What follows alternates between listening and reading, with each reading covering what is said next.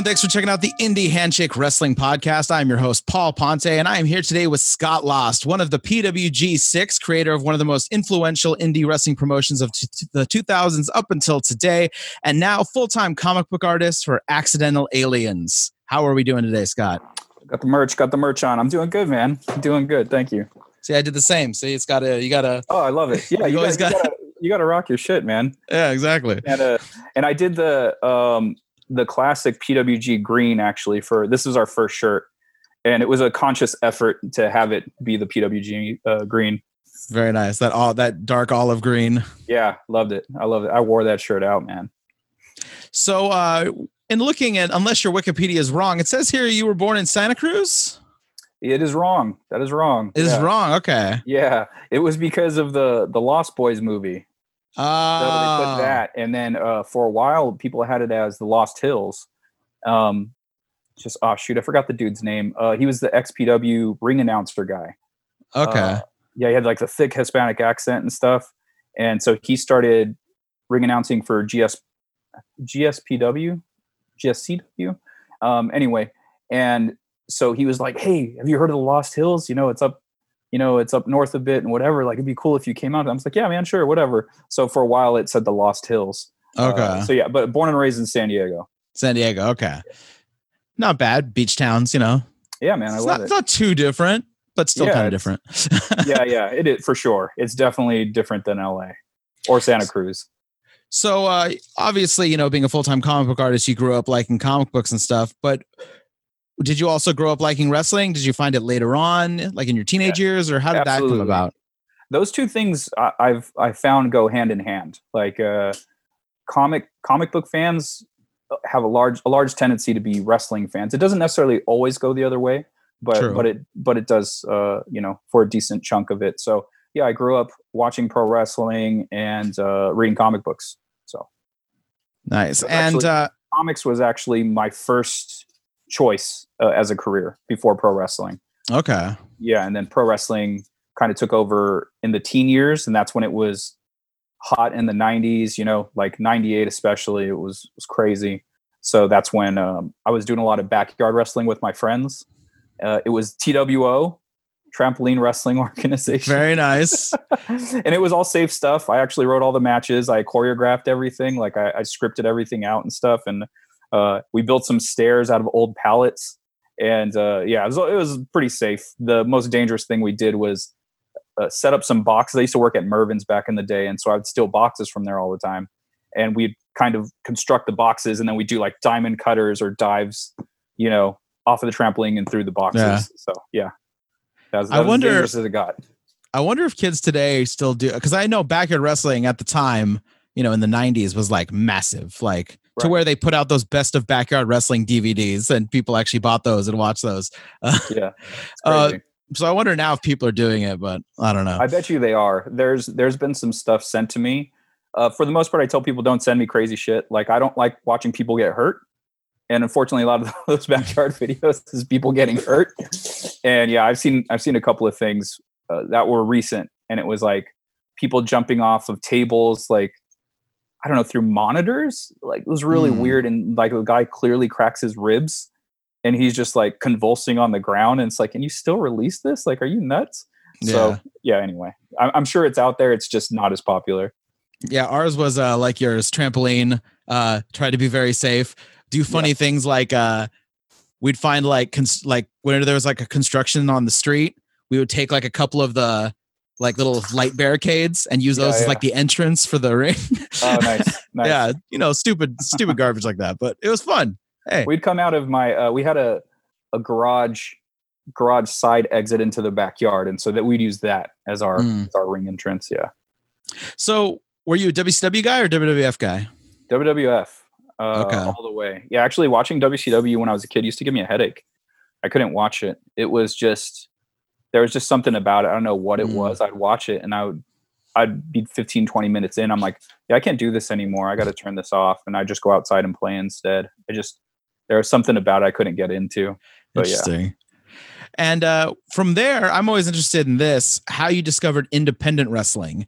Because, you know, when you watch wrestling as a kid, you look at it and say, oh, like look at these larger than life people. Wow, amazing. Where do they even come from? These magical people. And then all of a sudden, Right. like you go to a high school gym sometime and you're like, what? People wrestle here? So how did you discover independent wrestling? Yeah, I, I had no clue about it to be honest with you. Um, like I said, I was a WWF kid growing up, and um, later in the '90s, like you know, '98 is when they hired uh, Bischoff and all that those other guys, or not Bischoff. Um, uh, what's the other guys? The the guys that went from WWE to WCW. Um, Oh, uh, Kevin Nash and Scott Hall? No, no, no, the writers, the oh, writers. the They- writers. oh, you know who I'm talking. They were like major dudes. Like it was a big deal that they went over there. yeah, shoot. That's escaping my mind right now. It's going to bug Yeah, me. Yeah, me too. Yeah. Oh man, uh, people listening to this are like, "Are you guys stupid?" Um, anyway, yeah, look it up. So uh, yeah, when when those guys went over, Kevin Nash and and Scott Hall, that's when I actually started watching it and getting into it more. Um, but as far as indie wrestling goes, I had no clue until I met uh, my first tag partner. Uh, Oh, are we Ru- talking uh, Russo and Ferrara? Yes, Russo, Vince Russo. There it is. Jeez. I think I try to forget Vince Russo a lot, but Oh, he's come up with uh, you know it's you, there's a lot of bad stuff man there was some some fun stuff i liked honestly i loved uh janitor hacksaw jim duggan oh Like- yeah, that was one of my favorite hacksaws i was like this is great this is great it, it just makes sense but yeah i liked i liked some of his ideas he he definitely needed someone to like pump the brakes on him a bit but you know there was some fun stuff there. Uh, but as far as indie wrestling goes i didn't discover it until i met my first tag partner. One of my buddies brought his best friend to wrestle in the backyard, uh, you know, in our wrestling bed, and he brought a flyer for Ultimate University, UPW's uh, wrestling school, and he his girlfriend randomly found it, and you know he wrestled with us a few times or whatever, and then he goes, "Hey man, you should you should think about coming up with me and and watching them train sometime." And I was like, "Yeah, sure, why not?" And so we went up there and we saw a ton of guys our size and it was kind of like okay well yeah we have to do this now like this is this is pretty cool and uh you know it was actually guys like back in the if, if you watched early early 2000 socal scene guys like little nate and catastrophe like they had these dudes that were training at upw at the time and uh yeah so so seeing them you know training and stuff just guys being our size, we're like, yeah, okay, we're, we're to do this for sure. And we ended up signing up within a month. And uh, we would drive up twice a week uh, from San Diego. So I would drive one day, Ryan would drive uh, the other day. So, and uh, when you first went into it, uh, what kind of style did you want to do? And if it was different than the style you ended up doing, how did it morph and change? I, th- I think it's just like anything. Um, I, it's, it's very comparable to art in the sense that like I wanted to do a WWF style because that's where I wanted to go. Um, I just just knowing my size and stuff, like my my dream was to be like the best WWE or WWF at the time, uh, light heavyweight champion. So I love Taka. Taka Taka Michinoku was my favorite guy. Uh, next to Bret, Bret was my all time favorite guy. But as far as guys my size, like Taka was was the shit. Um, so that was kind of my dream. So I wanted to combine that um, WWF like Taka Taka style uh, mixed with Bret and like WCW cruiserweights. So that was like my initial goal. Um, but when I started training, it was like a lot of Bret. Like everything I did was how Bret Hart would do it. And um, over time, like I started, you know, they would train us on everything. So like, okay, try this, try this. And they're like, whoa, you do that really good. And I was like, in my head, I'm like, well, Bret doesn't do that, you know, like, and it was just kind of this weird buffer I had in my head that wouldn't allow me to do certain things. But then over time, it was like, wait, but I'm really good at doing these things and I like doing them. I should be able to do them. So I, so I would, you know, and it was kind of, honestly, it was a combination of like Bret and Shawn, Shawn Michaels. Um, like what you could see with a lot of my move set. It was like Mhm. Super kicks, elbow drops, and you know, and then sharpshooters and uh, all that stuff. So, uh, but over time, I just started developing more and more things. Um, I actually used a couple of things I invented on the trampoline, um, and just uh, over time, it was it was just because I noticed everyone was stealing from each other, and it was just like this internal, it's just this cannibalism of indie wrestling. So you know, like at one point, pump handles were hot, so everyone was doing different kinds of pump handles, and then so I was doing it, and I'm like, what the fuck am I doing? Like everyone's doing this. What what aren't people doing? So I would watch a lot of old WWE, uh, WWF, and um, I would start like just watching everyone, like as opposed to. Uh, it was an early on note that I heard, had heard from someone. I think it was it was maybe Frankie Frankie Kazarian that said it. It was like just stop watching the guys, the guy that you love. Start watching everyone. Oh, it is Noble. Actually, it was something Noble had said in an interview, mm-hmm. and that really struck struck me. And it was just like, oh yeah, I should I should be kind of seeing what everyone's doing, not taking from this small pool. You know, like there's stop taking from the small pond and take from the, you know, the lake, you know, the river or whatever, and uh, just let it flow. And so so I started watching everyone, and so I was watching old school like Boss Man, and uh, you know I loved Mr. Perfect, so I'd watch Mr. Perfect, then I'd watch uh, um, you know even Neidhart like had some cool shit, and I was just like, man, that was a really cool spot, and like that's a really great idea. And so I would I would do that, and I would just kind of use my creativity to be different from everyone else as opposed to just moves. It was like, mm-hmm. well, how are you getting into these moves? You know, that uh, another trigger for that was DDP. It was like, oh, every week he gets into it a new way, you know. And so I, that's something that that uh, my brain like held on to. It was just like, why just with your finish? Why not with everything? So I would think of ways to get into everything I did differently than I did the week before, and um, yeah, so that just helped me creatively, like creatively uh, in the ring, just kind of be different from everyone um, and then just start looking outside the box. I started watching, uh, like I always love martial arts movies, and um, like Tony Jaa was huge at one point. Yeah, and uh, so I was watching, yeah, I was watching his shit, and I was like, I was like, oh man, like Ong Bak, and he did this thing where he like he like ran up a dude and fucking just dove his elbows in the top of the guy's skull, and I was like, that's amazing. Like, how am I going to do that in the ring? And so um, I was like, well, if I do this, if I can step up onto their thigh and then I can shoot my other leg up next to their head, I'll be stable and they can balance me and I can pull back and bring down. And so there was just, you know, different things like that um, that would kind of inspire me when, when, uh, you know, I was trying to think of things in the ring just to be different. Um, even Batman the animated series, like the intro, there's the intro, uh, the part of the intro where Batman is on the rooftop. There's these two bank robbers, and they're running across the rooftop, and they look up, and then there's Batman, the silhouette, and he jumps, and it's just a shadow, and he just pounces on one guy and rolls off of him. And I'm like, oh, it's so fucking cool. Like, what can I do to emulate that somehow? And so I came up with it was like in 2018, I think, when I came up with it. It was a I call them the bat stomps. It's like where I'm in the turnbuckle and they're running at me, and I would like shoot my legs up, and I would uh, kind of like whip myself in the air and I would land on their chest and I would roll off. And and I was like, oh, this is fucking cool, you know? And yeah. it was a trial and error thing. The first couple of times I remember I uh, stepped on a dude's nuts. like he didn't because uh, it was it was like I would have to explain it to them. It's like, okay, as soon as my feet touch your chest, I need you to bump as fast as possible, almost slide under me. And he didn't. He went outward. So uh, instead of like instead of like him going straight under where I could land on him, he went out. So I instead of landing on his chest, I landed on his nuts. Mm. and so the mm. first first time I did it, I was just like, I don't know if I'm gonna be able to pull this off. And then um, uh, the next couple of times, it was like, you know, it was like, okay, it's getting better, it's getting. And then after that, it was clean, clean. So I do it pretty much every match after that. See, I love stuff like that where you take like out of the box ideas and incorporate them into wrestling. Like I, when I talked to Vinny Massaro on this podcast, he mentioned he got a lot of his ideas for innovating moves or whatever from Tekken.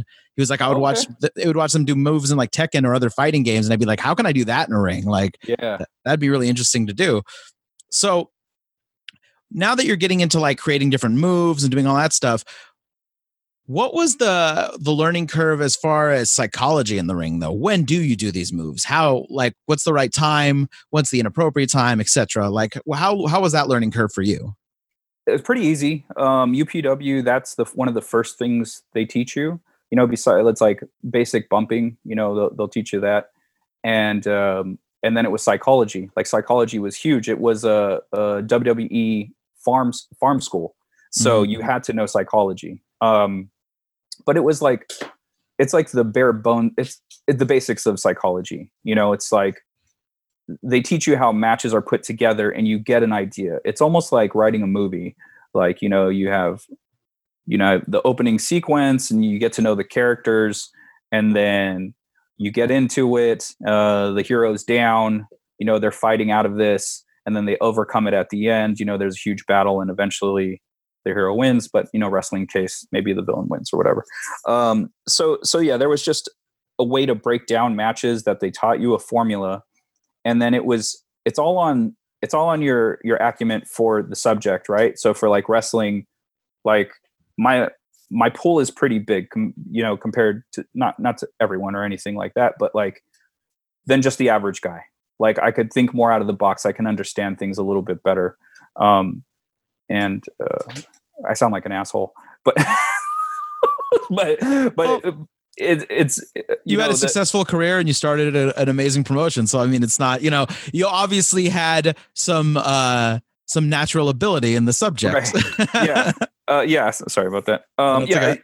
yeah so I know it's, just, it's I sound like an asshole. Um, but but you know, in wrestling, I, I did. I have a I had an aptitude for it. I just understood it. Um, and so after a while, you can start messing with the psychology of things. Like you can start changing it up. Um, like uh, Bryan Danielson, way bigger pull than me. You know, like he understood it on a completely other level. I, whereas I I was on one level and he was like two levels higher than it. You know, and and so to to know someone like that and go, man, I thought I knew what I was doing in here, and like you know, you know, he knew even more. So, um, but yeah, after a while, you kind of you go, okay, this is this is how they show you it set up, you know, A to Z.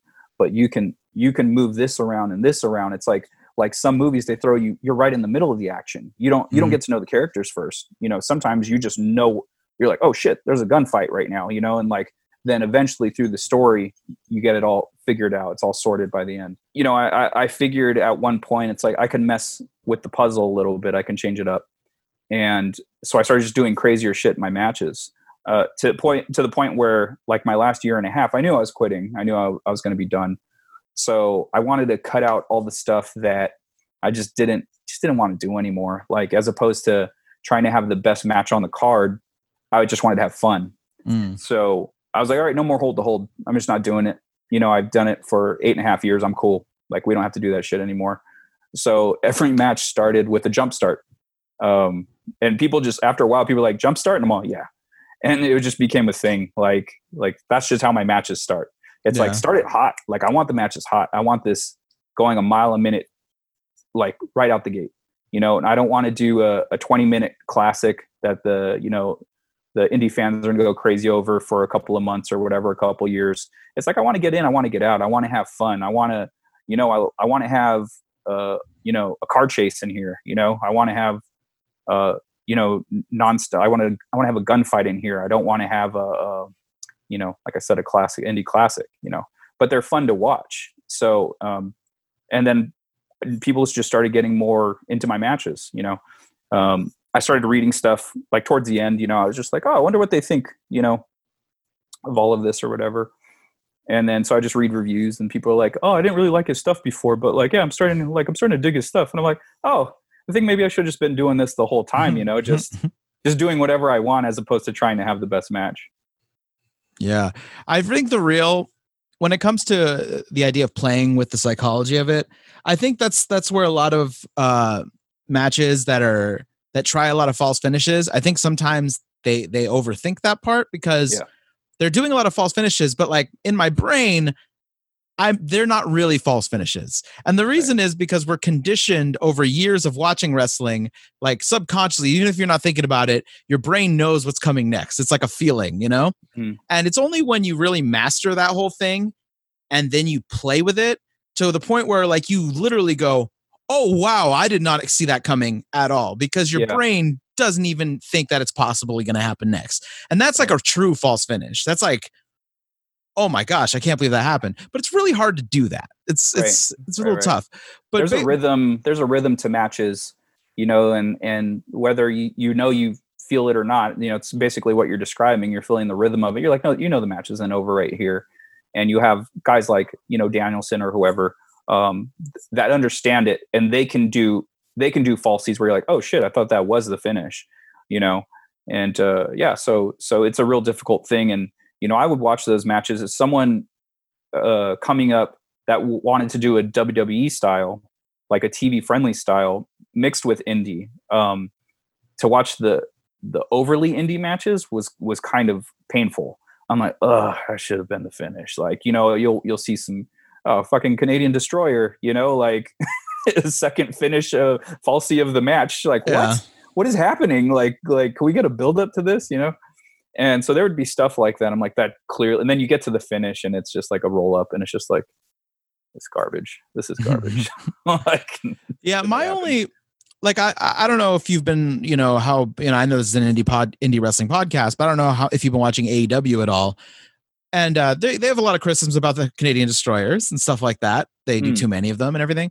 My only real problem is like if you know something's a big finish in an upcoming match, or if you maybe don't use that move in your regular match in the beginning in the middle of the match like if something's Right. a big move just don't do it earlier and that might not even be like the sense of either either they're not talking to each other yeah. so they don't know or they don't care which is worse Who's uh, so who's doing it? Who's doing the the Canadian Destroyer? I've seen it on the Bucks.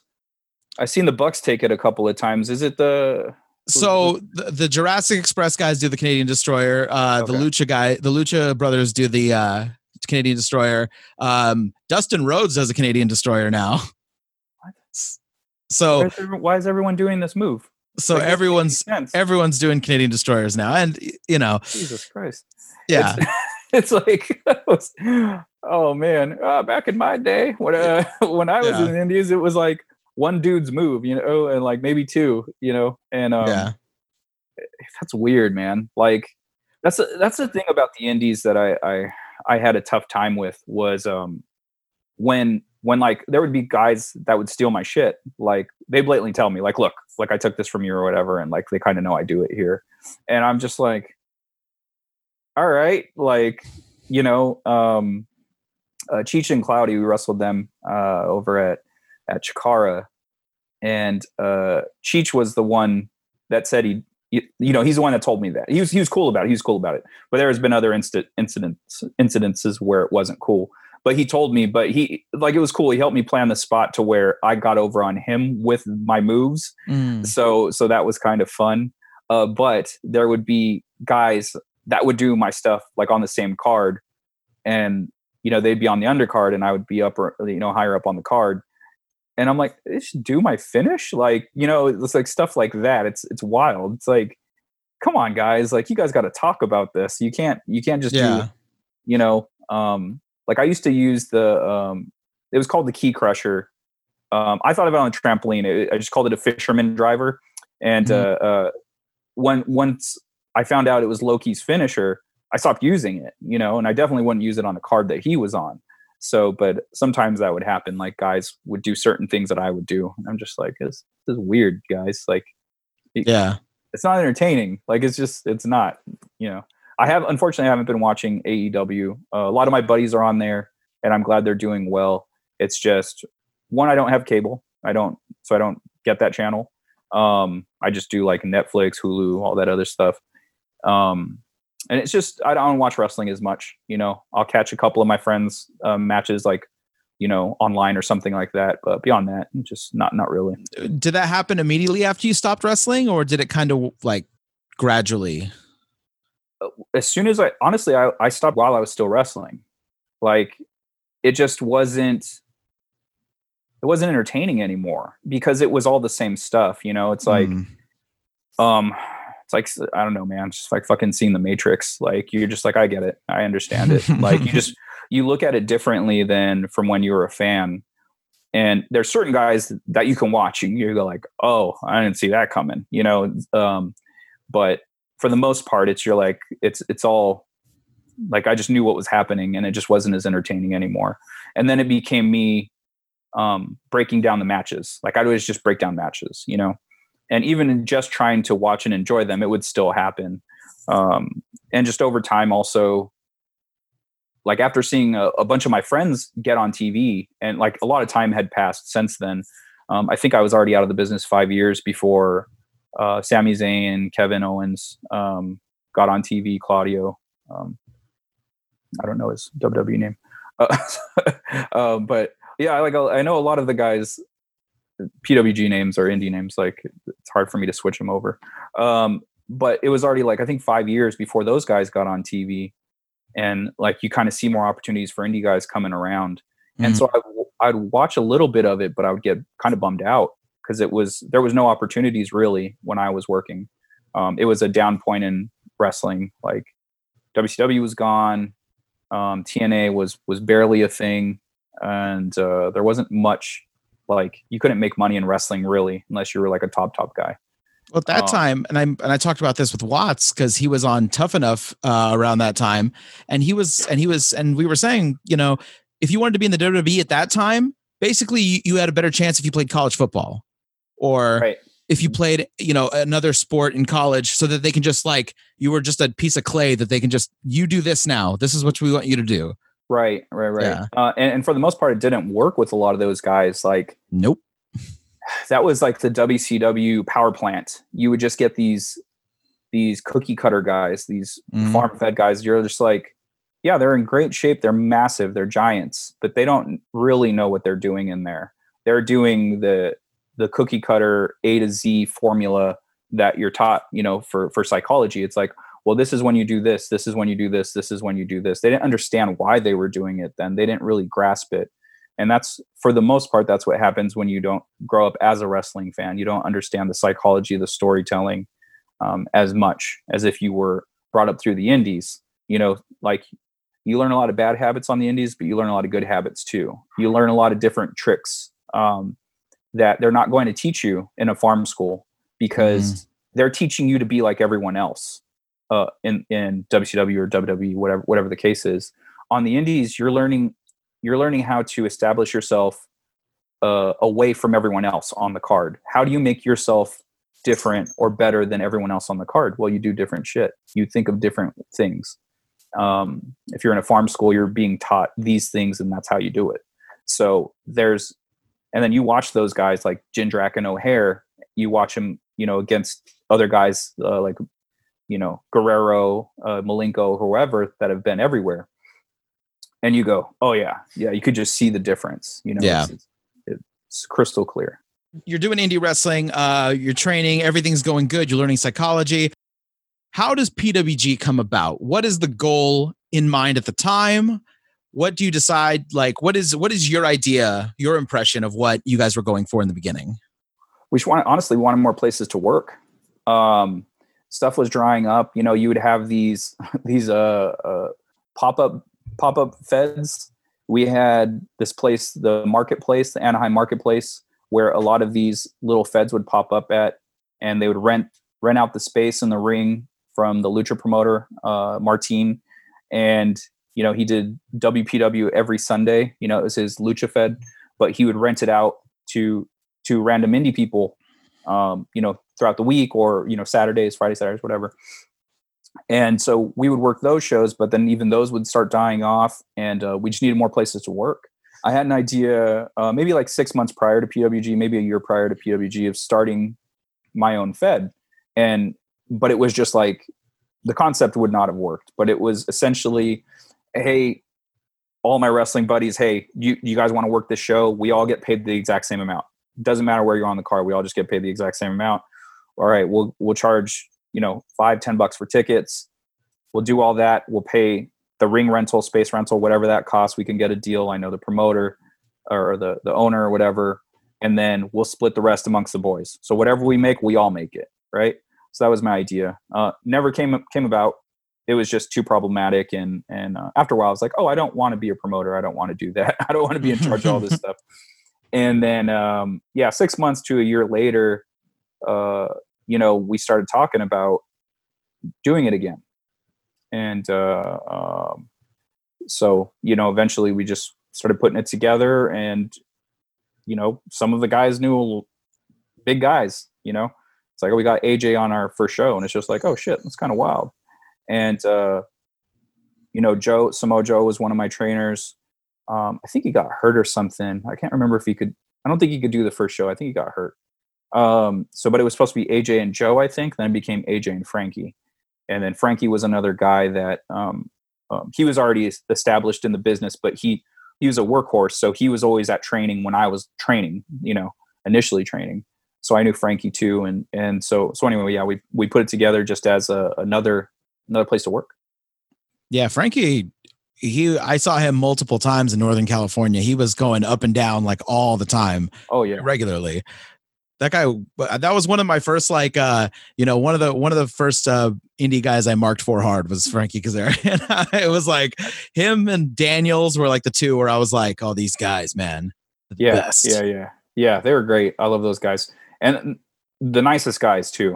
Um, oh yeah. To have, to have Frankie and Daniels around all the time uh, you know, while I was training. You know, Frankie would be training sometimes. He'd help sometimes. Um, uh, Chris Daniels sometimes he would train train us or whatever. But you know, he's he was in UPW, so he'd be around and stuff like that. Um, even after like the Galaxy shows, he would you know pull me aside and say, "Hey, look, you know, work on this." He goes, "This is good. Work on this. Work on this." And so just to have someone of those guys' caliber around all the time was was really helpful. What was Samoa Joe like as a trainer? just like exactly like he seems he would be. he was a he was tough. He was um I, I, liked I liked his style of training and his style of training is actually how um, when I would train people it was the same style like it was a style I appreciated. He was very firm. He would tell you when something was bad. He goes, "That's not good." So that's not good. Um, try it again. Try it like this, you know. And then when he goes, he goes, "That's good." And like I like I like positive reinforcement myself, but I do need to know when something's bad, especially when something comes easy to me. Like like like pro wrestling came relatively easy to me. So when something was bad, I needed to know it was bad because I was like, it felt good. Because no, no, it wasn't good because of this reason.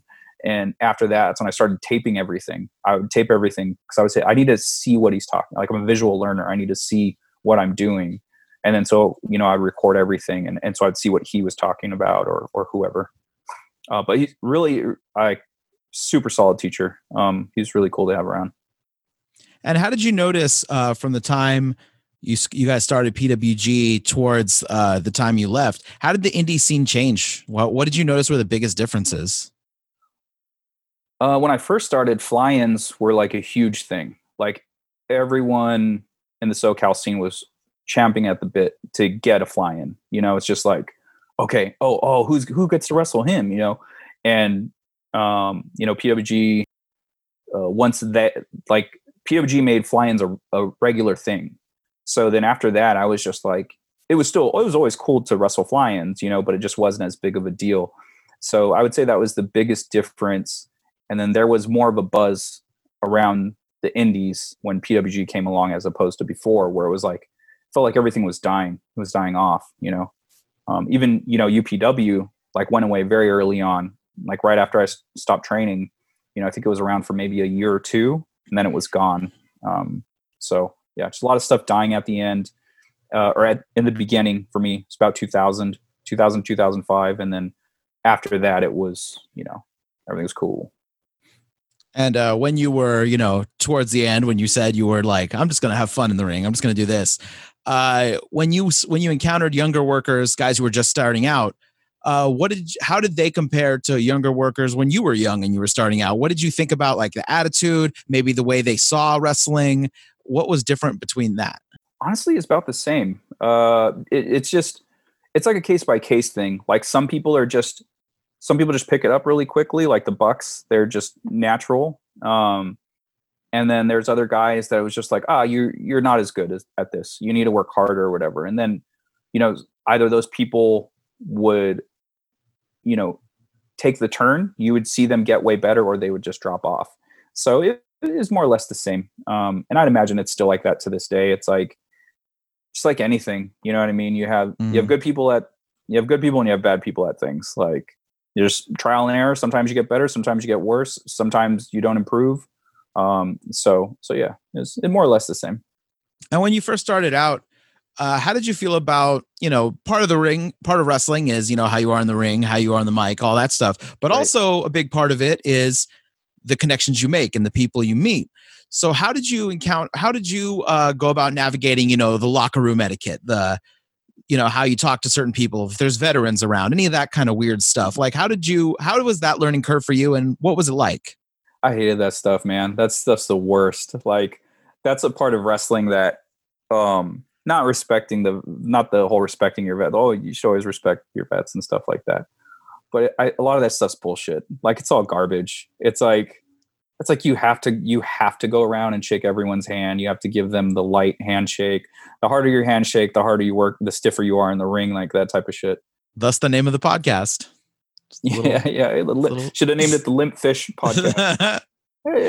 uh, but uh, yeah, no. The um, after a while, I just started shaking people's hand. I'm like, uh, oh, you work with? I don't know, maybe. we'll see. We'll see when we get in the ring how I'm working. but um, yeah, no, I hated that stuff, and um, I don't know. There's there's a couple incidences where, you know, I didn't shake someone's hand, or they didn't they didn't think I gave them enough attention, or whatever, and like I was like, this is the stupidest shit in the world. Like, you know, I I wish you could just walk in the room and say, hey, everyone, I'm happy to see everyone. Hey, you know, like that would be so much better, you know, but you got to walk up into you got to do this whole thing, you know. And even when you don't want to do it, like you clearly don't want to do it, but you're doing it because it's part of the rules, it doesn't it doesn't mean anything. You know what I mean? Mm-hmm. Like I can see guys that would go do it and they don't really want to do it. They're just doing it because they have to do it. And it's just like, well, I don't want that handshake, you know? And it's like, and it's not on them because it's the it's the, the rule, right? So it's just the stupidest shit ever. And I wish that stuff. I mean, I don't care. I'm not in it anymore. But you know, for the guys that are in it or are going to be in it, like for you, I wish that shit would go away because it's dumb. so, so it, it, it's kind of a you know we, we live in a more of a smarky culture as far as wrestling especially now everyone kind of knows the ins and outs and knows all the stuff right. um, but a lot of that was starting kind of when PWG was go was getting started. I felt like a lot of this, you guys got a lot of the smarter fans, quote unquote, uh, going there. So when you guys are planning and booking and promoting, at what point, like, how do you balance catering to you know anyone who wants to show up, or catering to the the smart mark fan base? Like, how does do you do you think about that at all, or do you do you just do whatever? I don't think so. I don't. I don't think we really thought about that because PWG was basically started by the guys that were popular in the scene. You know, mm-hmm. um, the PWG six, like we're all pretty popular in the scene, so everyone that was going to come to the show liked our matches already. So okay. we, we really didn't have to change anything. And then you know, us being wrestlers, we go, oh, that guy's good. That guy's good. Oh, we should bring that guy in. And uh, uh, Super Dragon didn't listen to me at first, but um, for years I wanted Chuck Taylor and, and Ricochet. I wanted those guys forever. And I was like, these guys are really good. Like, we should really get these guys. And, and for years, we never got them. And then eventually, we started bringing them in. And I was just like, I fucking told you. I told you these guys are good, you know?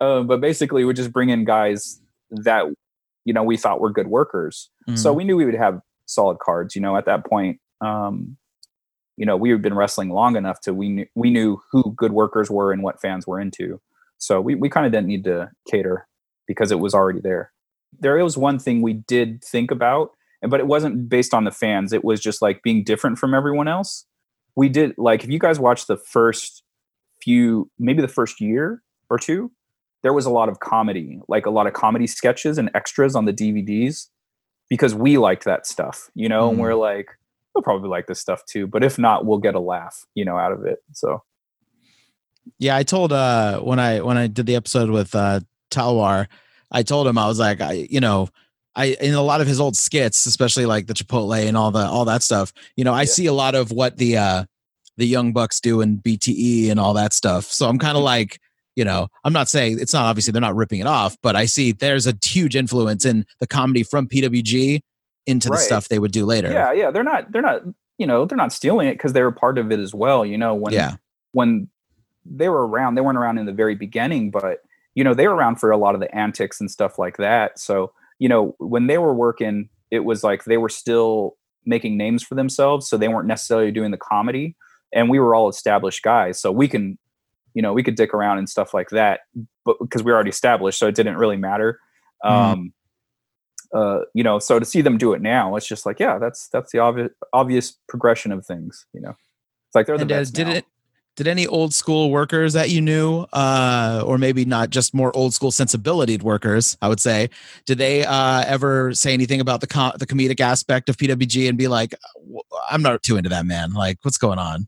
Not not really. Uh, I would say the only old school mentality guy that we had was uh, Adam Pearce, and he was cool. He was cool with it. You know, he's a certain amount of dicking around he was cool with. Um, so, but he was never vocal about it. He was always really cool to me. Um, we always got along. So, scrap iron. Yeah, yeah, you, yeah. Scrap iron Adam Pearce. Uh, shout out. Um, yeah, he he was always cool with stuff. You know, he he didn't he took himself seriously, but I don't think he put that on everyone around him.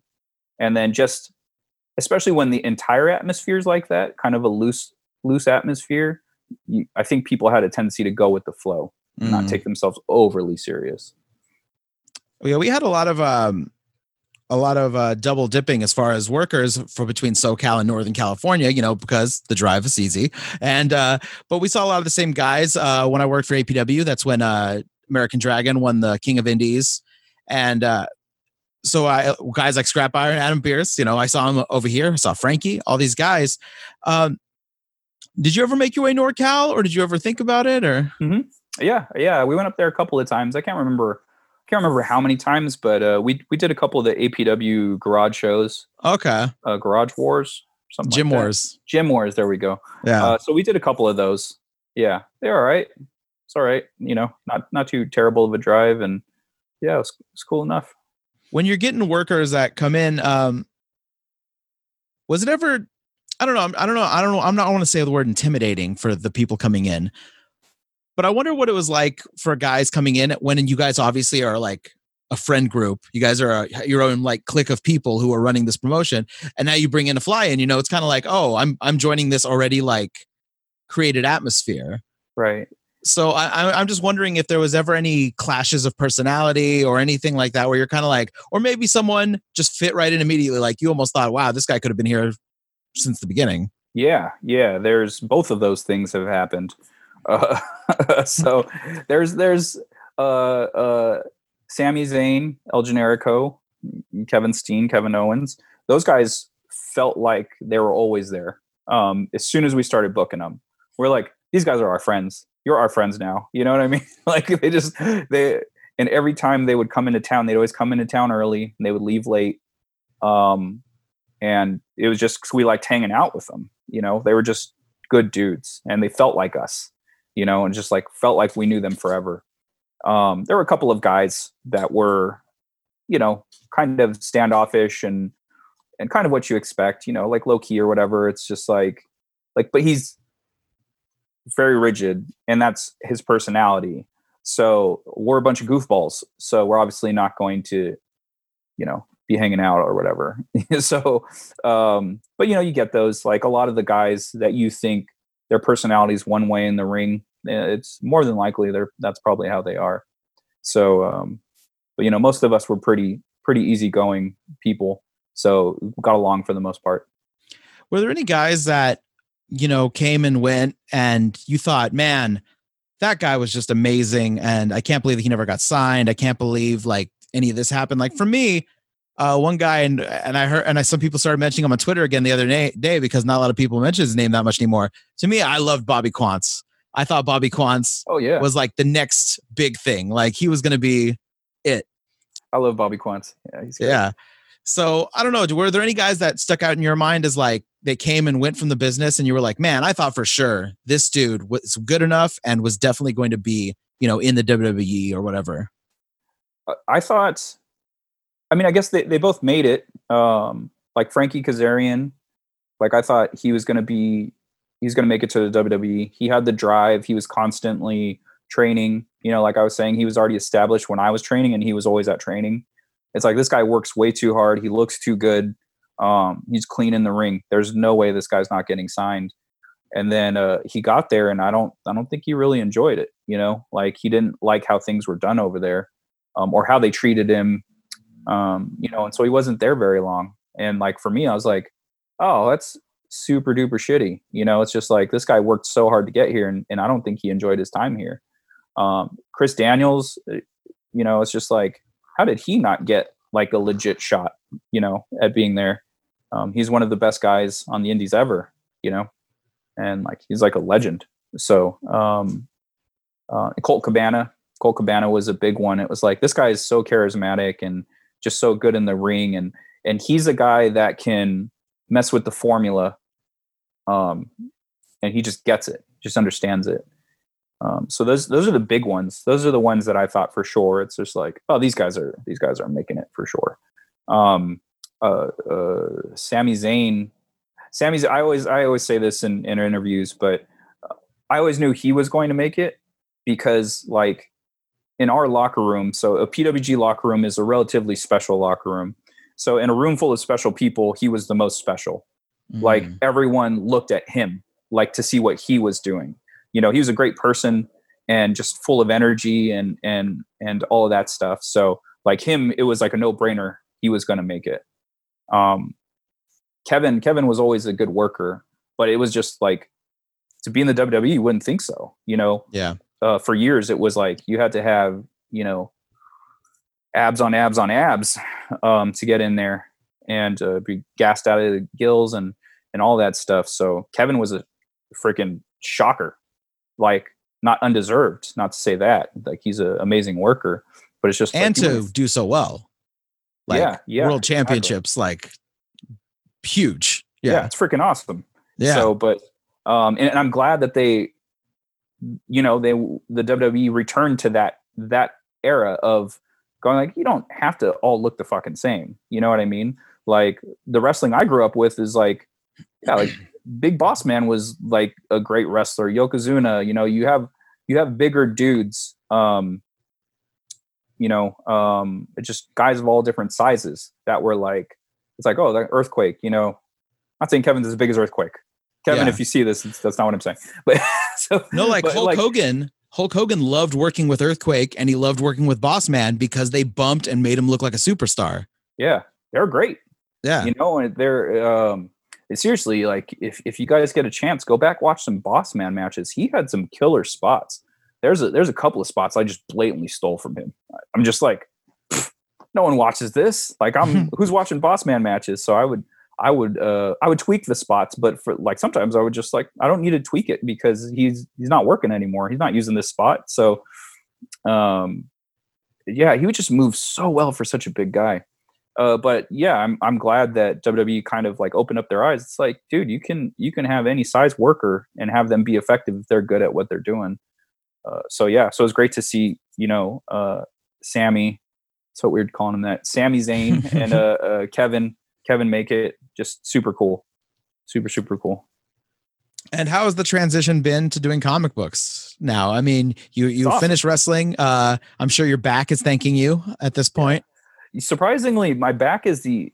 I got lucky, man. Like, um, I escaped wrestling with no back injuries. I have zero back injuries. Unfortunately, uh, my right knee, my left ankle, and concussions. So those are what I got from wrestling. Um, mm. My my right knee's destroyed, my left ankle's destroyed, and um, uh, um, yeah, just too many too many concussions. You know, it's just like CTE is a real thing. It's like, oh, my memory kind of sucks. Um, you know, I'm I'm good. Like, not a, I'm not a complete moron or anything, but it was just like, oh yeah, Vince Russo. I couldn't remember his name. He was one of the most popular writers forever, and I just couldn't think of it. It was gone until you had said it. You know, so it's it's stuff like that. It's like God, I used to know you know, I used to know more words for this. How come I can only think this one version of this word? You know, um, so so it's stuff like that. But uh, uh, the transition to comics has been very easy.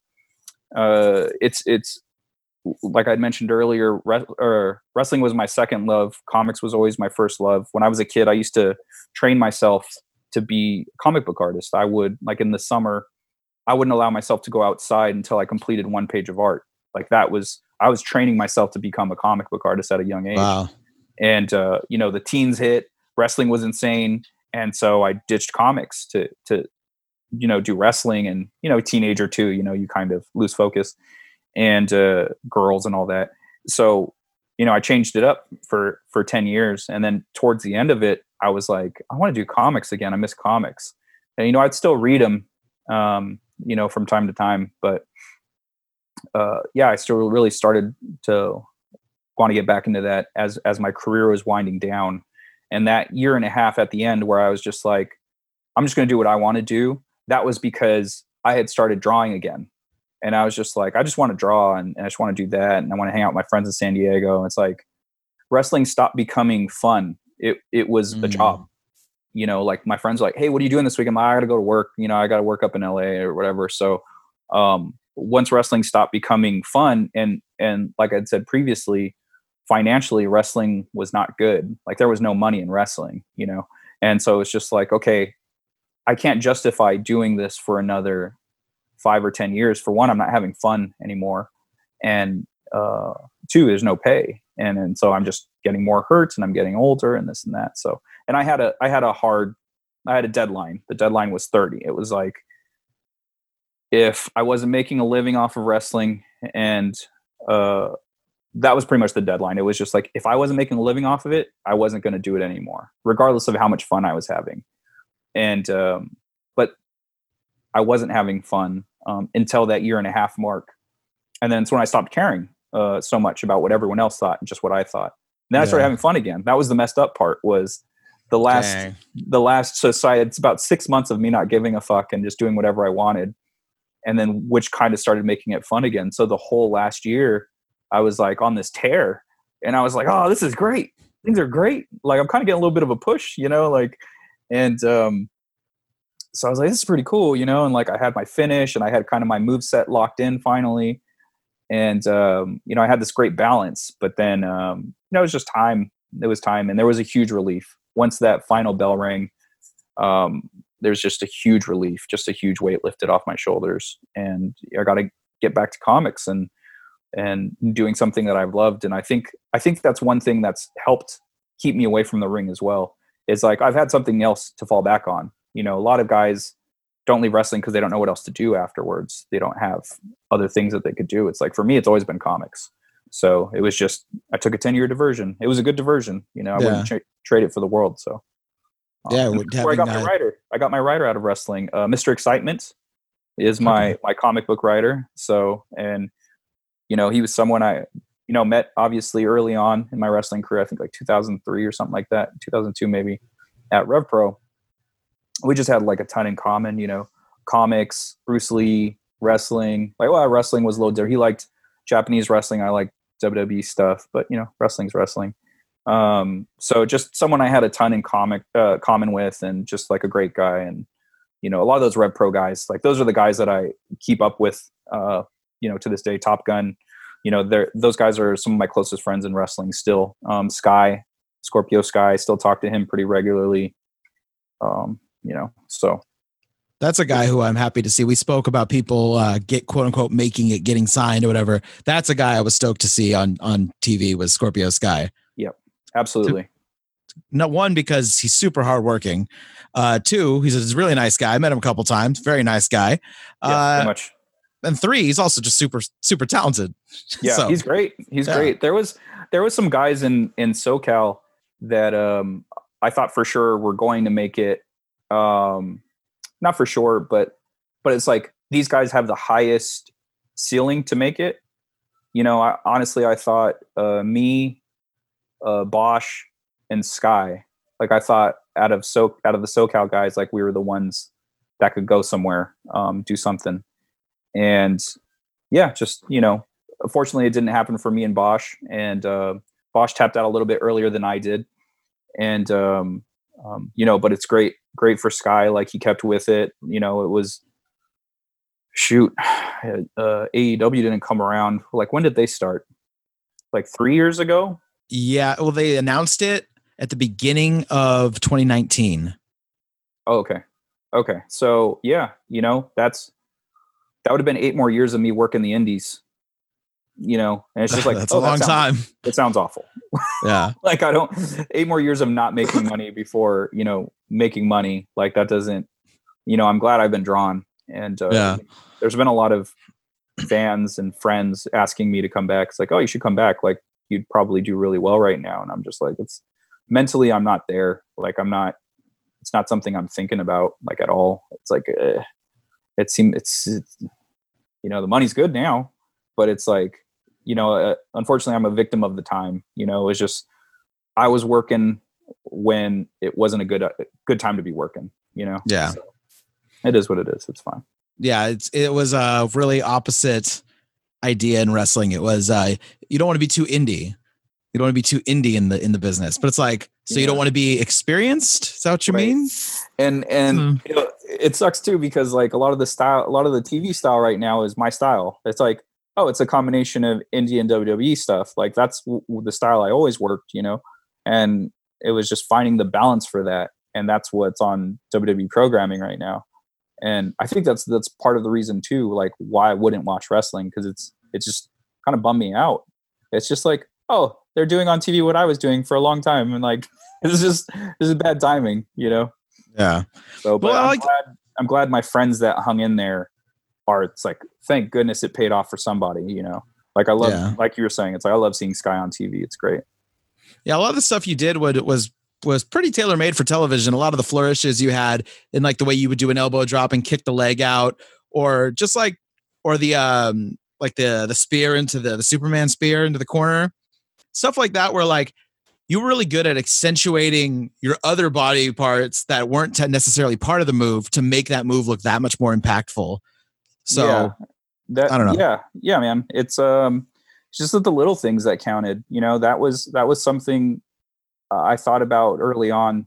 You know, you you just gotta you gotta think about wrestling in a different way. You know, like uh, the guy the, guy that really made me think outside of the box as far as the ring goes was uh, Fit Finley. Fit Finley, he was a WWE agent after his WCW stint, right after WWE him and all that stuff. And then he had a comeback where he, he started wrestling again uh, in WWE for the you know first time for the WWE. Um, but he was using like I remember someone tried to do a baseball slide and he lifted up the ring skirt and the guy slid into the ring skirt and he just started beating the shit out of him. I was like, this is amazing. Like who who does that? You know? And he would Yeah. just do certain things like that. I'm like, oh my god, like how else can I how else can you use the ring?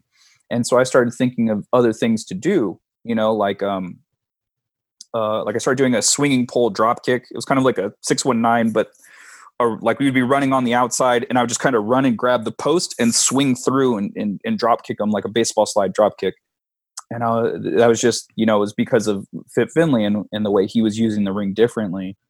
And then um, the end, yeah, like the last couple years, I started doing this um, tie clench, um, like chest. So I would slide the guys out on the ring apron, and I'd get them in a Thai clinch and I'd lift them up, and I would pull them down chest first onto the ring apron, and it looked devastating. And that was based off of just that little thing that Fit Finley did. It was just like, all right, well, I got to start using the ring differently now. It's like, oh, who uses the ring apron? Not many people you know and so you just start doing these other things and it's just it can be one thing you know you can see one thing and it can open your mind up to completely different ideas so it's just being open to it. As a you know an artist uh how many of the how many or do any of the boys reach out to you like hey man i'd really like uh to put out a new t-shirt design. You know it'd be cool is if someone could draw that for me. And, and not many not many thank goodness. Um like you know i do i do commission work. Um so there has been a couple of guys that have commissioned me to do gear design. Um uh, sky's gear design scorpio sky's gear design right now i design that oh, okay. Yeah so um, i'll do stuff for him. Uh, i've done stuff for some some other local guys or whatever. Uh, they'll hit, hit me up. They know i draw or whatever. And and so yeah so it's been it's been mostly that. Um, and i also do freelance work for pro wrestling loot.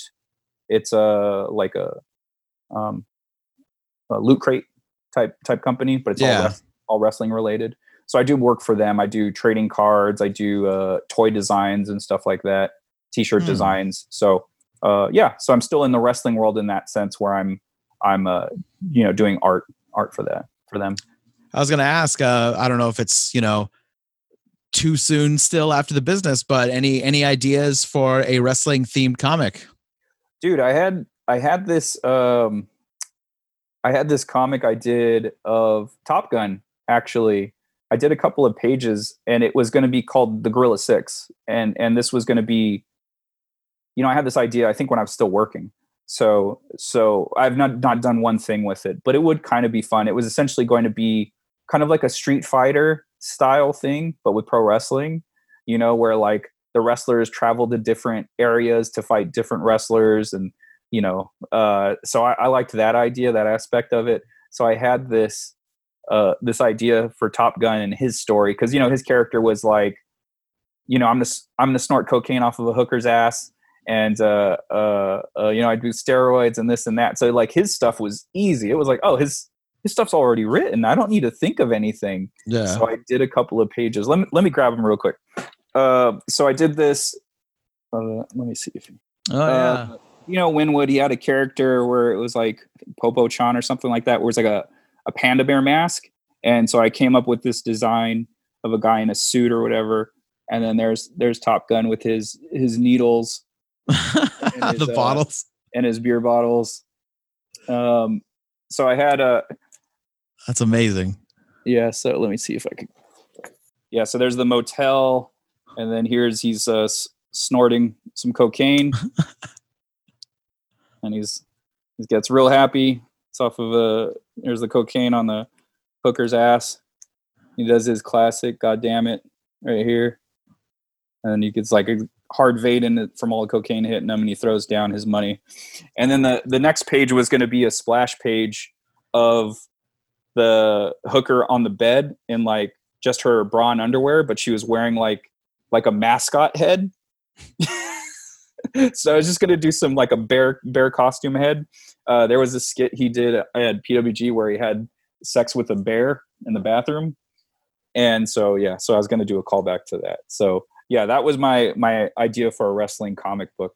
So um, I don't know. It's still it would still kind of be fun to do. I've had a little bit more free time lately, but I don't know how many people would be interested in uh, reading that book since since me and, and Top Gun, um, the guys that I would have had in it, like we've been out of the business for a while or whatever. Um, I'd probably try to incorporate some some newer guys or something, but I don't know. It almost wouldn't be as fun because I don't have a connection with them. Like it'd be Yeah. kind of fun to draw my friends. Uh, so so yeah. Anyway, yeah, that's pretty awesome, man. I love that. yeah, it was it was fun. All right, brother. The booker has run out. He's upset because of time. It's time to take this home. All right. All right. So I got some questions here for you. Uh, feel free to digress, of course. There's no hard rules here. Um, what are uh, you, got any famous or favorite road stories of yours from traveling in the in the indie world business? a couple. I I think Top Gun mentioned one of them. Uh, there was another time uh, me, Sky, Quicksilver. Uh, uh, we were driving up to Sacramento, and we were going to go meet Bret Hart. And me and Sky, that, that's our guy. So we were really excited, and we were just chopping it up on the road. Um, I was driving, and we ended up driving 45 minutes past our exit because we were just having such a good time talking. Um, so I had to turn around. So 45 minutes in the wrong direction. Um, the one that John mentioned was when we went to Europe, and I had this really cool. Um, it was kind of like a fanny pack, but it was, it was like a fanny pack mixed with a messenger, and it just clipped clipped in the front like this, like like a messenger. I remember bag. those. I remember those. and it was small and it was kind of like had like a kidney shaped. It was like a like a like this. Yeah. So it would kind of wrap right around your side. And so i had everything in it. I had um, we had already done a couple of the shows i think all of the shows. I think we had done all the shows at this point so i had all my i had all my booking money i had all my merch money all my merch sales i had my plane tickets credit cards everything and i would put that on then I would throw a hoodie on and then a leather jacket, and I would zip both of those up. So if I got pickpocketed, they would never know. Like you would at the at that time, it wasn't popular, so you wouldn't know my money is right in the middle of my back. So there Mhm. would be no way for them to get to it. And the one time I like got off guard was we went to an internet cafe, and I took off my jackets because it was warm in there, and I put my my messenger bag right on the back of my chair. Internet, internet, internet. 45 minutes later, hey, we got to go. Turn around, bag is gone.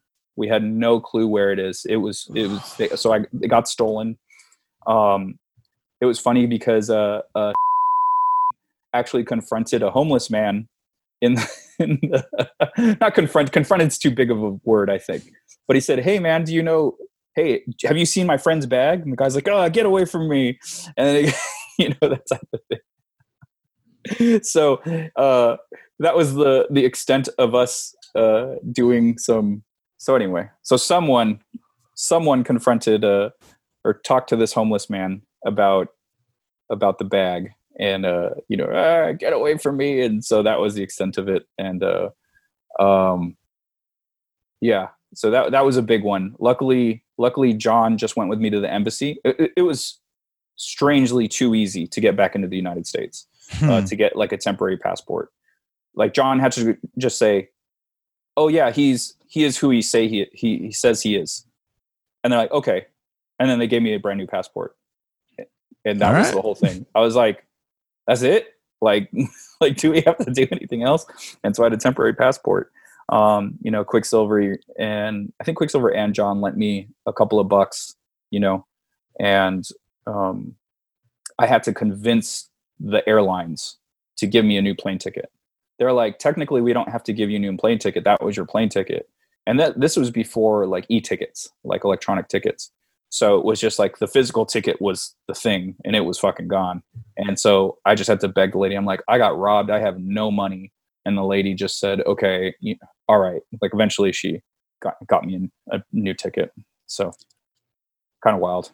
In November, I went to China and in one of the, cause I flew to a couple different airports in China. In one of them, you know they they i had like my e-ticket but i also had like the printed ticket right that they give you you know when you check in your bags. So i went and like you know they have the little side panel that co- that like comes off you know? So mine came off but i didn't think anything of it because in any other airport i've ever been in they don't really care as long as you have the little barcode they could scan you know whatever. So right. you know i'm going through i already went through security already did everything and this is like a super busy chinese airport and then i get to the thing and he's like no. He's like where's the other part of the ticket? I'm like I don't know, fell. He's like, nope. And he made me go all the way back, and I had to get like I had to like leave security and go to like to the front desk again and like get another one printed out. I was like, "Are you serious right now?" I was like, "What the heck, man? That's that's some bullshit." I was like, "What's happening?" I'll see. Yeah, that question's not going to work. the other question was, if not wrestling, what would you want to do creatively? I think we already know that. yeah. Mimes. I wanted to be a mime. Uh, what was what's your favorite move or hold that you never used? Interesting. I don't know that I. There was there was a couple of moves that I didn't do enough. Like I was like I never did enough that that enough. I think I think everything that I wanted to try I did try. Um, I used to do kind of like a uh, kind of like a reverse stunner. It's just like a neck breaker, but I would do mm-hmm. it exactly like how Austin would set up a stunner. I'd kick him in the lower back and I would jump and do the the neck breaker. I did it one time. It's like it's on a couple of highlight videos. Uh, like I did it to Davey I think it was a me and Bosh versus Davey and Super Dragon. I think that was in England. Um, yeah, I think that was part of our European tour. So that I didn't get to do enough, and I really liked it. Um, if it's something I've given thought to, like just randomly, like oh, everyone does my finisher, everyone does the big fat kill now, the that spinning a hook kick. So I was like, if I came back today, I couldn't even have my finisher because everyone else does it. I mean, I, I guess I could because apparently everyone can do Canadian destroyers on one show. So, but I, I like being different. I don't like doing the same thing everyone else is doing. So I was like, oh, if I came back, I could probably use that as a finish, you know, because it's it's exciting. Like I can hit that on anyone. Like that's, you know, one of the best finishers is someone you can hit on anyone, and that's why I like the big fat kill. I could hit anyone with that. So I'm um, like that neck break I could hit with hit on anyone. So that would be cool. Um, and because I had a bad knee and ankle, I wasn't able to do this. Um, I kind of did like a like a half corkscrew, not a corkscrew, that's not the right word. It's like a quarter turn muscle buster. So I would hook them up like a muscle buster and I would mm-hmm. kind of jump and turn and I would drop to a knee and pull and then like drop them. So it'd have like this, it just looked kind of crazy. Um, so it was different than like Samoa Joe's where he just falls back with you. So it's almost like his is kind of like a double legged suplex. Yeah. Um, whereas the muscle buster was like on the cartoon where you see the guy and he would jump and you land on his butt and you'd pull the legs down. Mine was kind of like that, but I would land on one knee. So I just turn, I'd, I'd land on one knee, and I have one knee up, and just go boom, and then like they would kind of bounce off my shoulders, and they would kind of fly. So it had this, yeah, just this cool look to it. but because my knee was so destroyed, I, I didn't do it very often. I think I did it twice. Um, so yeah. Yeah, sounds cool. And you could probably like, I don't know, because you know I'm not a wrestler, but I feel like you could like give him extra height bouncing off of you, like just with Yeah, your since you have one knee planted. Yes, that that's that's how I would do it. I'd give them. It looked more devastating that way because you. It's all about you know wrestling. It's all about timing. So it's like when you land, the impact. So their body's crunching, and as their body is naturally going back up, you go up with them and you throw them. So it gives them an extra lift. So it's just like boom, and then you just body goes and flies and lands. It's it's big. You know, it's a good a good false finish or a good finish if you don't have a lot of stuff in your art. Like I had a, I had too much in my arsenal was the problem.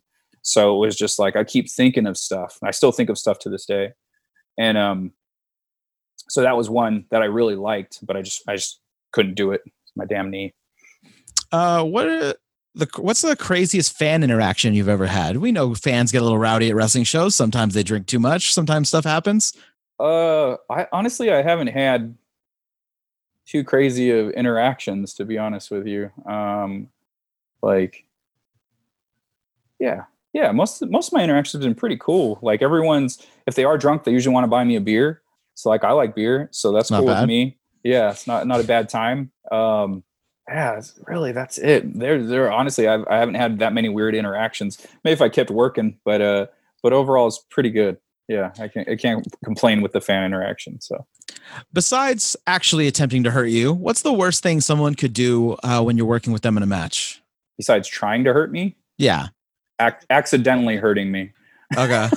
accidentally hurting me is just as bad as the intention. Not not just as bad, but it's pretty bad. Uh, what were you gonna say? You were well, I was just gonna say I, I had to amend that question because the first couple episodes of this podcast, I was like, "What's the worst thing someone could do?" Be like, try to hurt me. So I was Oh, like, okay. okay, now I gotta kind of amend the question. So yeah, yeah. Um, you should amend it to besides them hurting you, yes, Yeah, because go. accidental or purposefully is is no good. Fucking up the finish is pretty big. So it's like watching a movie, man. If you fuck the finish, it's like the whole whole movie's ruined a bit. Um, you can have the best match in the world, and if you have a flat finish because someone forgot something or whatever, like that can really it's a whole match. It's the whole point. You being out there is having a good story. And uh, you know, if you blow the finish, like what do you do? It's so- the last thing people remember. So Yeah, one hundred percent. So I would say that. I would say that. That's that's like the worst thing you could do. Uh or farting in my face. Like that'd be pretty bad. Um yeah, that wouldn't be good. I was doing uh um I used to do judo when I was like 26. And so I was wrestling and doing judo. That's I was tagging with Bosh at the time. And so I was taking judo while I was wrestling. So my cardio was insane. I remember I remember having a match with me and Bosh versus uh, B Boy and Dragon. And there was a, a four man down. And then we were supposed to make our way up. And like I was so full of energy and ready to go. And so I was up before everyone. I was like, oh fuck. I was like, oh my cardio is really good. But anyway, quick diversion back to uh, the judo. I had this really big dude. He was like, you know, I was probably a buck 85 back then, and he was easy 250, something like that, um, six something. And he was just, I was way better at judo than him, but he was way fatter than me. So he just laid on top of me, like like I had him down, and he just rolled on top of me, and um, I was kind of torquing his body too much, and he's and like I was in the you know splash zone or whatever. Oh, was- yeah, I was right in there. So yeah, that was pretty bad. So, Oh. yeah, but besides that, messing up the finish, pretty big deal. was there ever time in the ring that you were legitimately surprised by a wor- someone you were working with? Maybe you know you heard great things about them, and it turns out, oh man, this this is terrible working with this guy. Or the other way around, you've heard some like not so good things about someone, and you worked with them, and you're like, I can't believe how good this guy is. This is what are people talking about? Not so much that there was one time where I was completely surprised in the ring though, like about something that they did that I didn't see coming. Um, I was it was at a SoCal Pro, um, which is a San Diego Fed, and it was me and me and Peter Avalon. We were a team, and we were facing off against uh, uh, uh, Todd Chandler uh, as a young guy, I helped train a little bit. Um, and so me and me and uh, Peter Avalon, we were we were tagging, and I had I had a I had Todd Chandler in a rest hold. I had him in a camel clutch, and uh, uh, which was one of my standard rest holds because I could rest a lot in it. And and uh, Peter said, "Bring him over here, Scott. I want to spit in his mouth." And it killed me, and I could not stop laughing. And because what also another gross thing I was, a gross thing I was doing at the time, I was fish hooking the guys. Uh, in the camel clutch, it was just extra messed up, you know. So I thought it would be funny to fish hook. So I have Todd Chandler in the camel clutch, fish hooked, and Peter drops down. He goes, "Yeah, bring him over here so I could spit in his mouth." And Todd Chandler is in the camel clutch, going. he's laughing, and I'm I'm like, like I can't I I can't couldn't hide my face because my you know it's like my yeah. hands are occupied and and just the position. So that was that was that killed me. So that was the one time I was legit surprised in the ring, like with something that had happened. Oh wow. Uh, ha- has a booker ever tried to stiff you on money? So many, so many have, so many have. It's. I was thinking about that the other day. It's kind of ridiculous how many times we've let that happen. Like it's like, oh, we did work for them. We drove there. We did work which they required, which they requested. We did the work and then they just didn't pay us and we just left like it was okay and it's like what the fuck is what and that's yeah. that's another thing in wrestling it's like like seriously promoters should have to pay half half up half up front half at the end and like just just doing dealing with wrestling for so long has really prepared me for art like doing conventions and stuff like that like or doing any kind of commission work it's like i always get paid half up front now if not all up front um, at shows specifically. At, at shows, it's everything up front because I don't know if you're coming back. You want me to draw this thing for you, but we're at a San Diego Comic Con. I might not see you again. Yeah. So uh, you kind of have to learn from your mistakes. And unfortunately, for ten years, like I didn't, I didn't always learn. There was a couple of times um, where it's like, oh, I just got stiffed by that guy. Like uh, the Rev Pro, the last show, like I didn't get paid for that, and I'm like, what? I was thinking about that. You know, I talk to the Rev Pro guys all the time. And I'm like, why the fuck did I let that guy get away with that? I should have just said, hey, I need my money. I have to drive back to San Diego. You know, it's like, it's not like I was local, you know? So it's like every time I worked, it was two hour drive before I got to work. So, and then you're, you know, you think about wrestling, it's, you're not there just for your 15, 20 minute match. You're there hours and hours before the show even starts, hours after the show ends. And, you know, you're getting paid in peanuts. And it's just like, oh, this is stupid. So, uh, yeah, so many promoters, so many. And uh, I don't know how how much you were into uh, as far as running PWG and bringing in people, but on the flip side of that, uh, and you don't have to say any names, but was there ever anyone you guys brought in and you know now they're there, now they're at the show, where they like, hey, I know we agreed on this number, but most of the time I actually paid this much. So if there's any way to even like, do they ever try to raise the price at all? I don't think so. I think if that did happen, it was like if they had to if it was a tournament or something and they had to you know wrestle multiple matches i think probably that's when it would have happened. Um mm-hmm. or if like you know like maybe bowler or something like that or if someone was booked to go further in the tournament and then they had a crazy flight like hey i got to get out of here early you know then someone had to wrestle an extra match. I'd probably say that would be the only time that it happened. Um, i know early on there was an incident with our belts. Um, like we were using this guy vanderpyle uh, Pearce's uh, manager at the time, he had these belts from whatever Fed. I think it was from like a TV show or something. He had some belts made for a TV show or something along those lines. So we're using that. Those were that was our first tag belts. And after a couple shows, he goes, "Hey, I'm going to sell the belts online, unless you guys want to buy them off me." And so we had a show coming up. So we ended up, I think we ended up renting the belts from him for like two shows um, before he finally sold them. So oh, that wow. was the only time where it was kind of like this sneaky dick move, you know? So yeah, yeah. yeah. Well, uh, I had a guy named Jason Styles who wrestled uh, big time wrestling up here. Uh, he told a story on this show where Juventud Guerrera straight up stole his belt and left. So hey, could have been worse. the juice is loose. yep. Oh, uh, then he wore it all over uh, Mexican and Japanese television. Oh, right on. Must have been a very nice belt. yeah, it was an original uh, Reggie Parks belt. Oh wow! Yeah. Uh, let's see. What's the hardest you've laughed at an indie show, or was it the time that he was going to spit Todd, in his mouth? Yeah, yeah. When Peter Avalon was going to spit in Todd Chandler's mouth, that is the loudest I've laughed at um, during a match. Another great laugh I had was at PWG. Was during one of the skits early on. Sorry, my dog's making noise here. Uh, it was early on, so we were just trying to think of different skits or whatever, and we we were just winging stuff sometimes.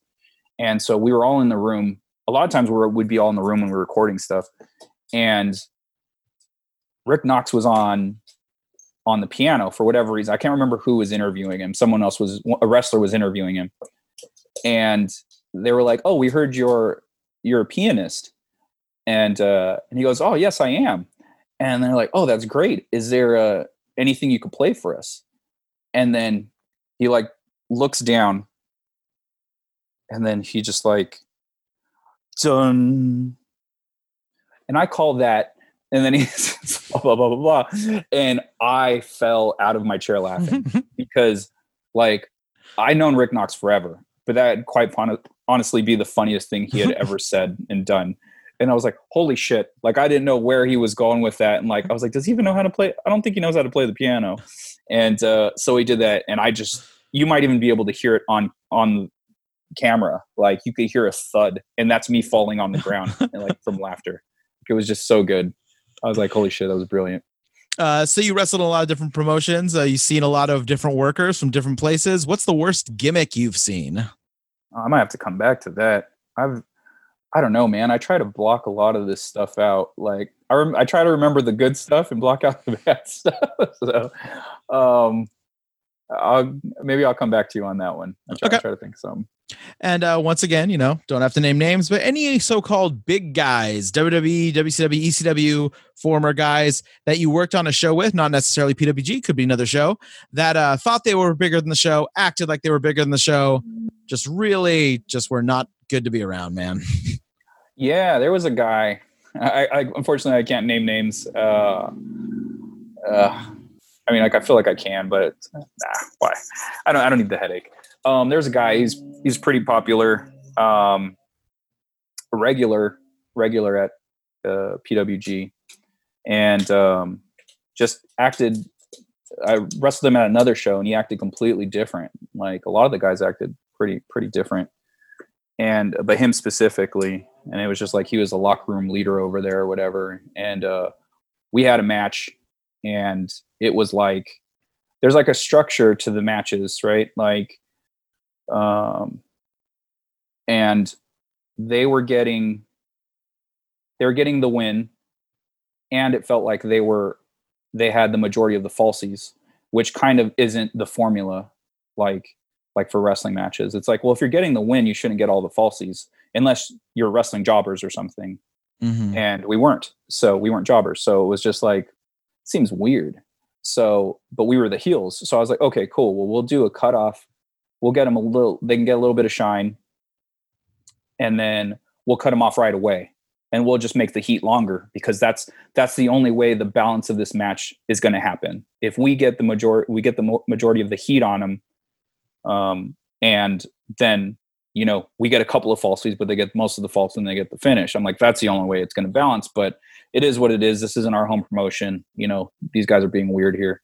So um, we did the match, and where we're supposed to cut off, they called an audible and put the heat on us longer, and uh, knocked knocked me loopy uh, in the process. Um, they did a move where the back of my head hit the top turnbuckle, and I got the I blacked out for a second. I was like, oh fuck.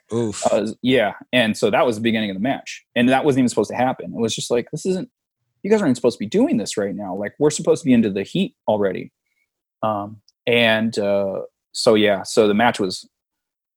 So I kind of stiffed them. I stiffed them for the rest of the match because they were they were fucking me up and they they were fucking up my partner. And um, I was like, man, these guys work way different here. Okay. And so I just gave it to him back. I'm like, oh, cool. Well, I have control right now. So I'm going to beat the shit out of you. So I did. So you're just going to beat the shit yeah. out of him. so every chance I got, I would stiff him. And, uh, but not overly. Like I was just, you know, I was feeding him a couple potatoes. You know, it wasn't, it wasn't like I was trying to knock him out or anything, but it was just like where I normally would pull my punch, I wouldn't pull it. You know, I just, just give him a little bit more uh, kicks and all that, a little bit more, not not overly, but but enough so they know. And then the end of the match happens, and we go to the back, and they chew us out. My partner's concussed. I'm not going to say which partner because then you yeah. you can figure out who I'm talking about in what match.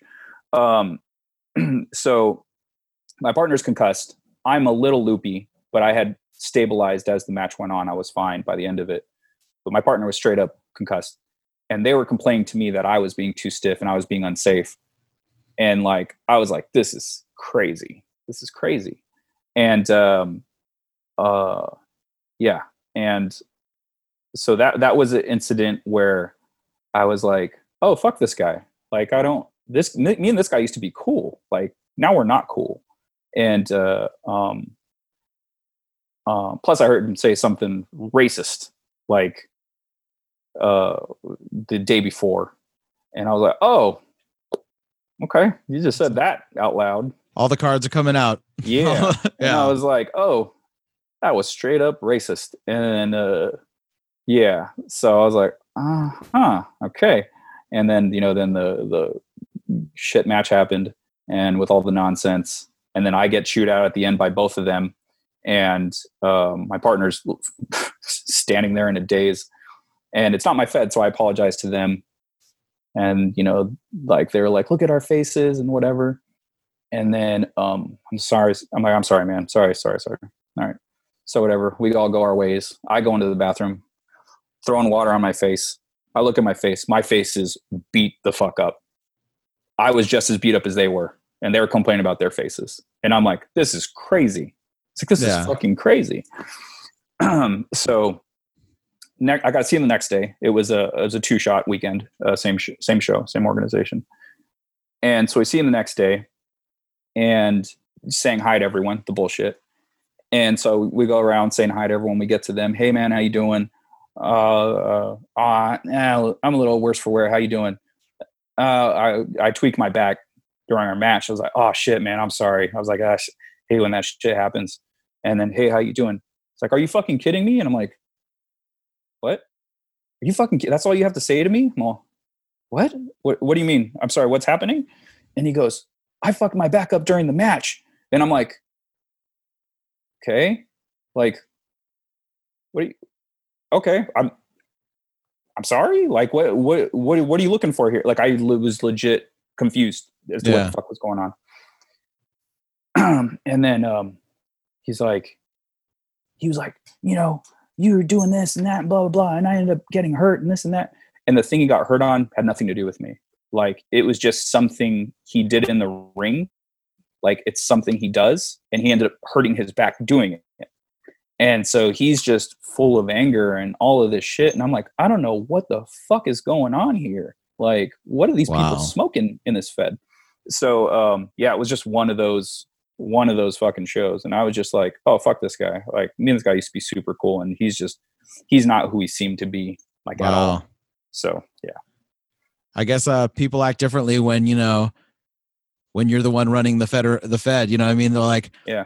you know like when they when they like when they need you because you're the one running P, helping run pwg then they're like oh hey man how's it going? Everything's swell. Then all of a sudden yeah. mr dick yeah, comes wild out. man. And it's just like and honestly at pwg i never swung that hammer you know? It was never i never i hated being viewed as one of the as one of the promoters. Mm-hmm. it's like no no don't look at me like that. I'm just one of the boys. Like i remember a couple of the early early shows like i think uh daniels daniels had said something to me like like you would say to a promoter like a wrestler would say to a promoter and i was like oh I was like, no, no, no.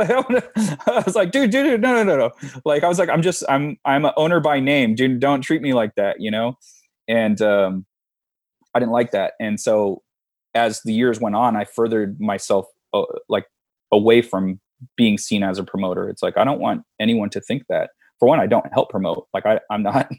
I, I almost don't do anything here. Like the first couple of years, yes, I think the first year, um, I was like kind of in charge of organizing uh, setup. So we would have, I would be helping set up the chairs and all that stuff. We had ring crew, so the ring crew would help me in, in all those things.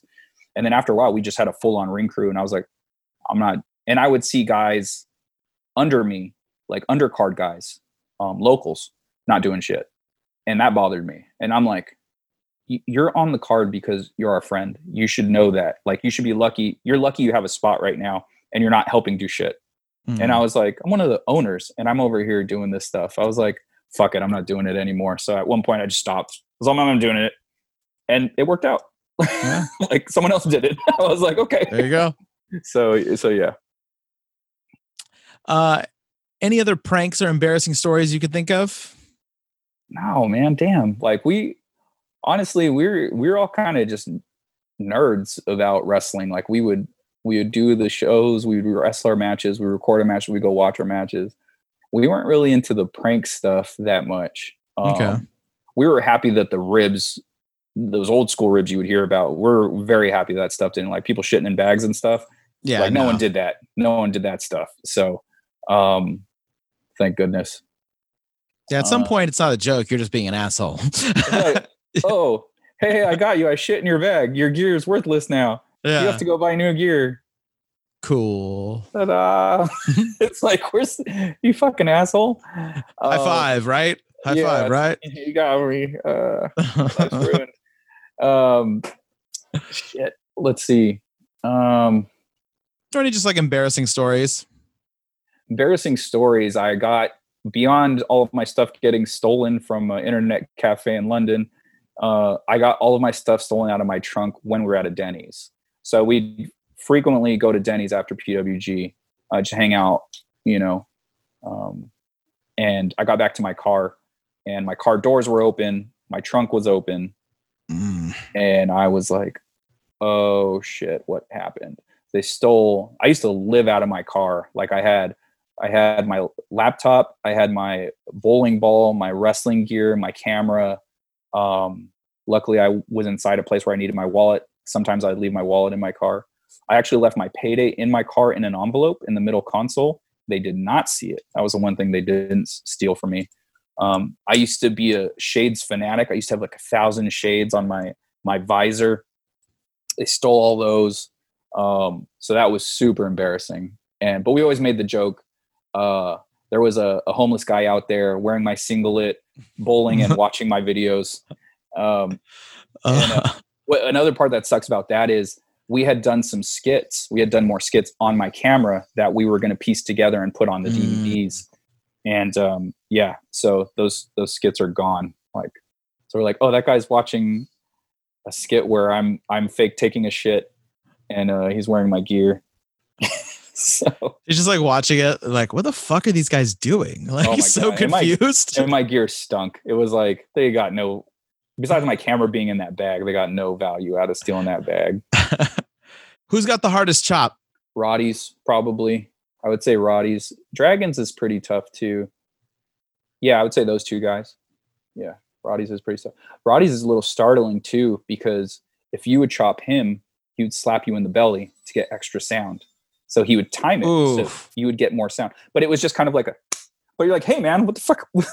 I hit you. Why am I getting hit right now? You know, and like if you'd never taken one, you never given him one, you weren't expecting it. You're like, why am I yeah. getting hit the same? Did I sell that? Am I supposed to sell that? Like, because it just takes you out of the element because it's not something that usually happens. Uh, but Roddy's are pretty rough. Yeah. All right. Uh, I call this the touchy feely question. Uh, what's your pure joy in wrestling? Something that happens either before, during, or after the match. The thing that gives you the goosebumps where you're like, this is why I fucking love this business. This is why I love wrestling. A a big pop from the crowd off of a spot. Like if I hit a spot super clean and it gets a large reaction, it's like one of the best feelings ever.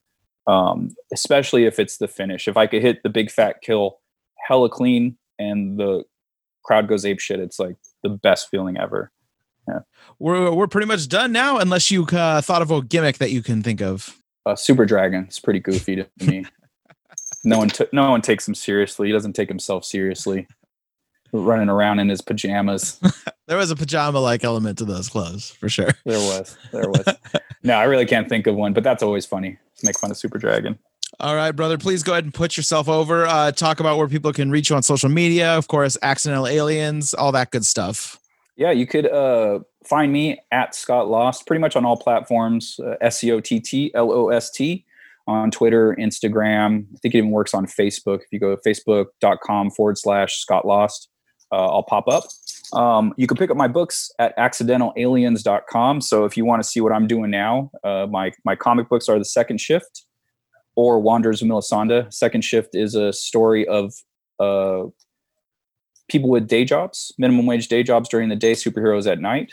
And Wanderers of Melisande is uh, sci fi fantasy. thousand years in the future, we start colonizing other planets and we come across the planet Melisande where the meteor never hit. So dinosaurs of that world survived and evolved. So it's anthropomorphic dinosaurs versus humans. So, uh, and I'm finishing up the second issue of that right now. The art's finished. I'm finishing the lettering for it. And then I'm going to do a Kickstarter. So if you guys are watching this in the month of August, it will more than likely be up the second week of August through the end of August. Um, yeah. And so you can pick up the first and the second issue on that Kickstarter um, it'll be you know very reasonable. Um, so any any bit helps. So uh, yeah, give that a look. And uh, I think that's it. I think that's all of my gimmicks. Awesome. Well, thank you very much, sir. I appreciate you being on the show today. Yeah, man. Thanks for having me. I appreciate it.